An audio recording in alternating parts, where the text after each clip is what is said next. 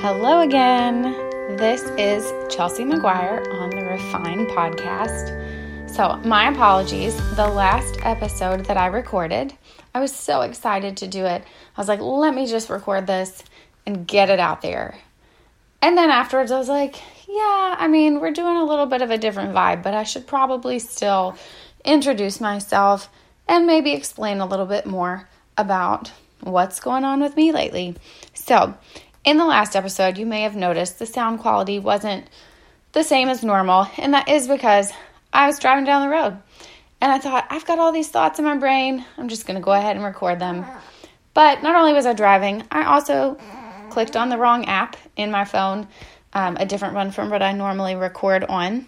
So, my apologies for the lack of an introduction and poor sound quality. Hopefully, this will be a little bit better this week. Um, I just want to say welcome back to you and to me because I realize now it's been almost a year since I had posted a podcast. Um, in that year, I was pregnant and I had a baby. And now we have a four month old who is laying here beside me, looking at me while I record this. And I'm really hoping he's not going to talk because he is a talker. It's a lot of fun. But not a lot of quiet in this house these days. Baby number four. um, so, a bit about the reboot. Mostly, I really love podcasting and being able to get some episodes out there, to get some thoughts out of my head, and to hopefully encourage you as my listener. Um, but I do want to simplify a little bit because while I could take the time, as I have in the past, to attach extra resources and things like that. I'm trying to just keep it simple. And also, um, if I mention anything in the podcast, I'll try to jot down the names of it in the show notes. But if there's anything that you would really like me to direct you towards, just find me on Instagram and send me a message. I would really be encouraged by that. I like to know who's listening and how it's encouraging you. That means the world to me. So, as I said, the last episode that I recorded. I was driving home. It was my 10 year anniversary. My mom was here to keep my older kids, so I got to go on a lunch date with my husband. We went to the art museum here in Richmond, and that was super fun. We love going to the art museum.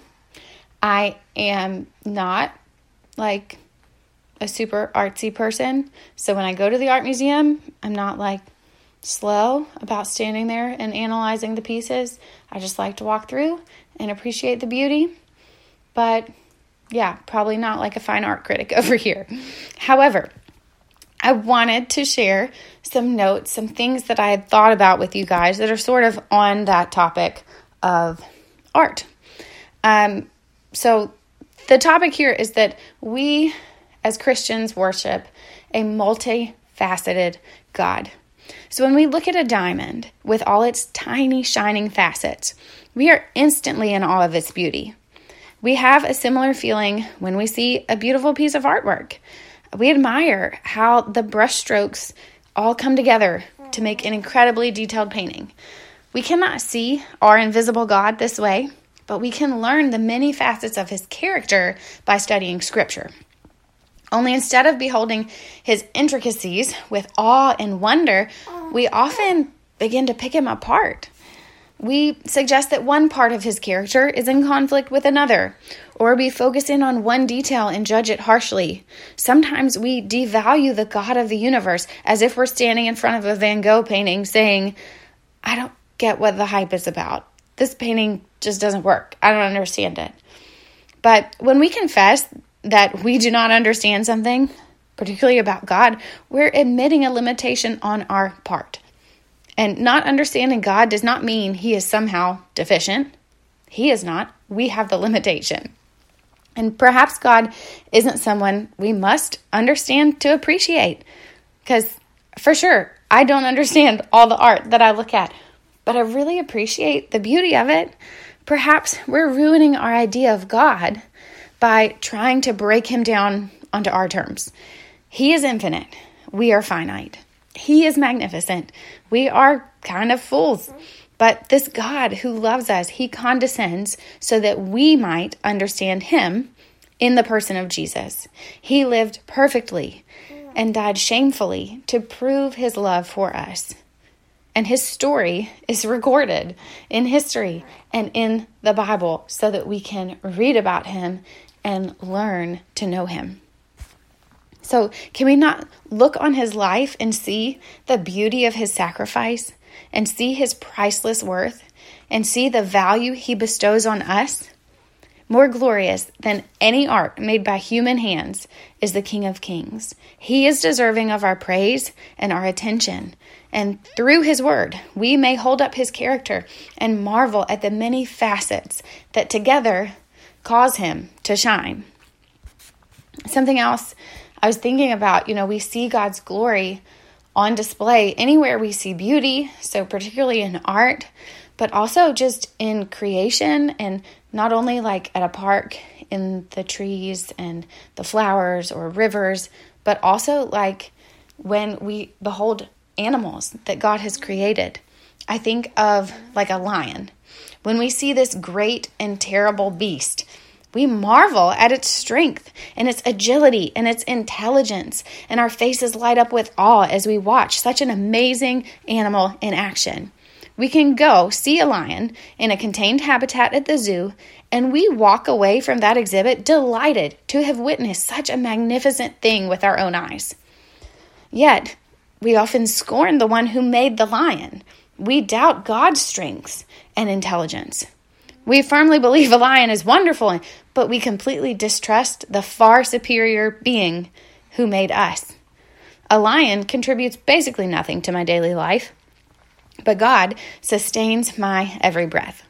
So, how can I be so impressed with a wild animal, but so angry towards God for not being tame enough for my liking, or for not doing things in this world that make sense on my terms? As humans, we will spend time and money to travel all around the world to see magnificent things in this world. Like, we'll go see animals on a safari but we are loath to lift a finger to know the God of the universe. Is he not worth our time and investment? Why don't we want to see him? And I think part of it is just because we have a limited understanding of who he is. But when we really take the time to get to know God on his terms, we come away just blown away with who he is. So, my encouragement to you guys this week is to just spend more time in God's Word. And maybe you have never read a Bible in your life, and maybe you have read your Bible every day for the last 20 years. I don't know. Lots of people fall somewhere in between. I definitely fall somewhere in between. Um, but I would just say find a Bible that you like to read, find a translation you like to read, and read something. I really love to read a psalm and then make as many notes about God as possible. So you can write down what are the names of God? What is he called in this psalm? And jot that down and then think about what does that mean? Like is he called a shepherd? What does that mean about his relationship to his people? Um, write down who he is and what we can glean about his personality, about how he cares for us, and then pray from that.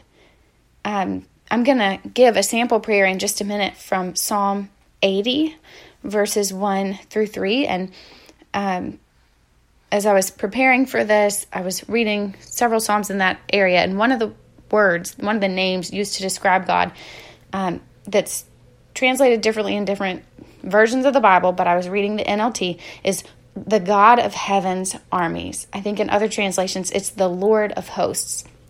But I love this phrase, the God of heaven's armies, because you really get this sense that He is powerful, that He is a leader, that He has a plan, a strategy. He knows what's going on, and He is the one who is victorious.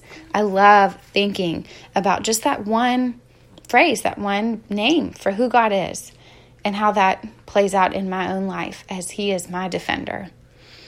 So, as we close, I do want to just share a quick prayer for us this week from Psalm 80, verses 1 through 3. Please listen, our shepherd. Lead us like a flock. You are enthroned above the cherubim. Display your radiant glory here. Show us your mighty power. Come and rescue us. Turn us again to yourself, O God of heaven's armies. Make your face shine down upon us, and we will be safe. Thank you for listening. And again, please reach out if you want to connect with me for any purpose at all. And I look forward to talking to you and sharing with you again soon.